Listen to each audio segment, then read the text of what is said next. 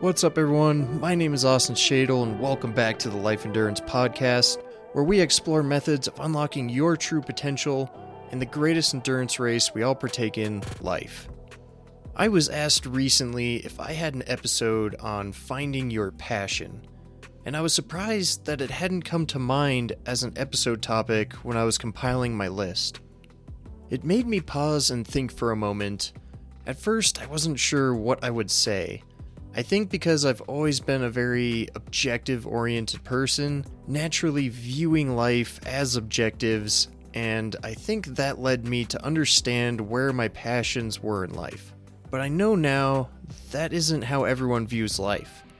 It actually took me a long time to realize that, and it clicked sometime in college when I was applying to a lot of internships, and I always saw the question asking if I was objective oriented. This always confused me because, with how my brain works, I didn't understand how people did anything without being objective oriented.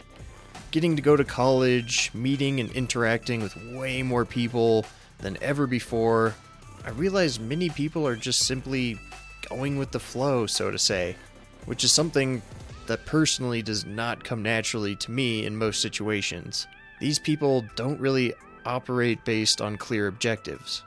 And after I made a story on Instagram about the topic, asking what people's passions were, a different person mentioned I should explain what I consider a passion, which was another great point. And I really appreciate any input from listeners, so hopefully this encourages anyone who's thinking about reaching out to do so. So, in conclusion, I thought about this prompt and started to think about how I clearly found my life passions before the end of college. So, to start with the second request, what do I consider a passion?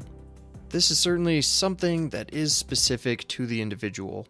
But when I think about a life passion, first I obviously consider the standard definition of the word passion, which is strong and barely controllable emotion.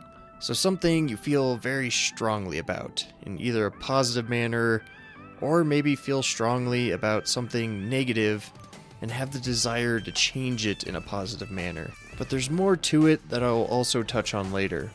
To me, a passion is something that the idea of succeeding at whatever it is is enough to give you a purpose.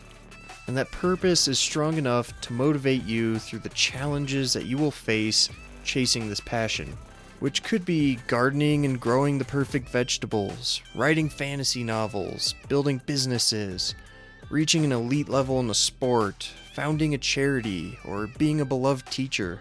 Let's say life is like taking a picture.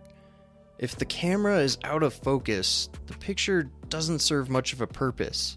If we live life out of focus, we're just drifting through time and don't have a passion. Our passions focus our lens and allow us to apply meaning to our life. And here are the three main points that came to mind when considering how to find your passion. Number one, you really just have to try out lots of stuff to see what you're passionate about.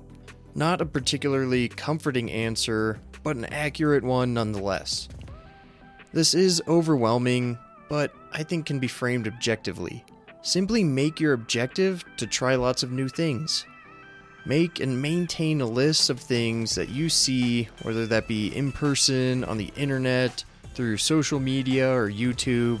If you see something that makes you pause for a second and think about, write it down. See if there are any events, clubs, local Facebook pages, any opportunities to try or at least be exposed to a new activity. I was exposed to endurance sports at a very young age when my dad competed in running and triathlons. When I no longer decided to pursue golf as a primary hobby, I gave running a try when I was 15, and over 10 years later, here I am preparing for a 100 mile ultra marathon. In high school and going into college, I believed I would become a design engineer, primarily designing stuff in a 3D modeling software, a very textbook version of being an engineer. But when I went through college, I had multiple internships, including design, but also other disciplines.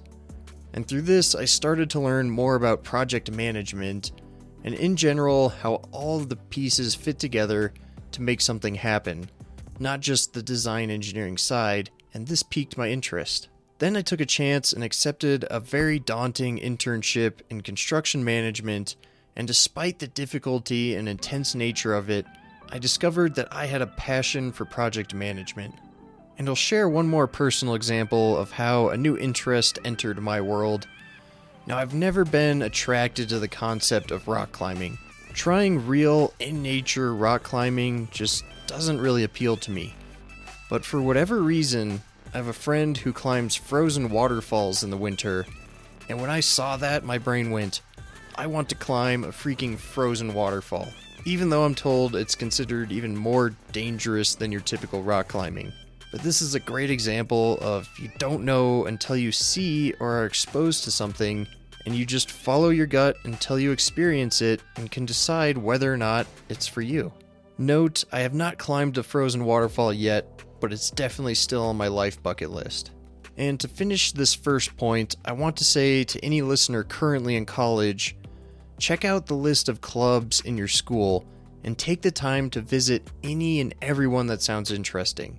I have a video on my YouTube channel that covers this, but long story short, I only went to one club for my first couple years, only for it to end up not serving me well, and I wish I would have spent the time trying more clubs meeting more people, and expanding my view of the world. So if you are in college, go crazy and try as many as you can. You don't know until you try. Point number two be conscious of when you see someone's accomplishments and think, damn, that's really cool. I might like to spend the time and effort to do that. This could be similar to me seeing my friend climb frozen waterfalls, being something fun and exciting that appeals to you. But for this point, I'm focusing more towards long term difficult accomplishments, such as running an ultra marathon, building a successful business, starting a charity that saves lives, creating expertly crafted pieces of art, or it could be even more, say, just ordinary, and you have an overwhelming respect and admiration for being a really good grade school teacher. Something that would result in a long term and difficult journey. Because if you truly have a passion for something, the difficulty factor doesn't deter you from having the urge to do it. And even though it does get difficult, you can still see the final result. Imagining the final result of you accomplishing your goal or obtaining a certain status still excites you. You can't anticipate when these potential passions will expose themselves to you. But by putting yourself out there and being cognizant of your feelings, I believe you can at least accelerate their approach. And point number three fair warning, I'm to be blunt with this one. Don't give a f what other people think is cool or worth spending time on. Decide for yourself. What makes sense to you and is something you would be proud of? Most people are literally mind controlled by the media and drowning in consumerism. Or, in other words, they're boring.